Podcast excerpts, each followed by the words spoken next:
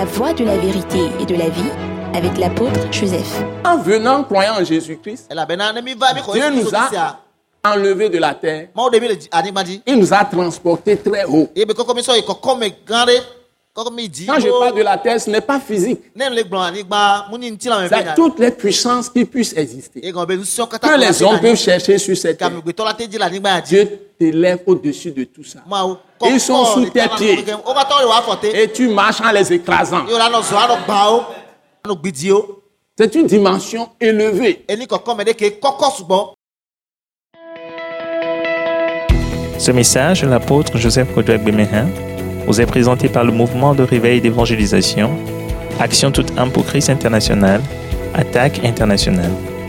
Pour plus d'informations et pour écouter d'autres puissants messages, merci de nous contacter au numéro indicatif 228 90 04 46 70 ou de visiter le site web atacinternational.org.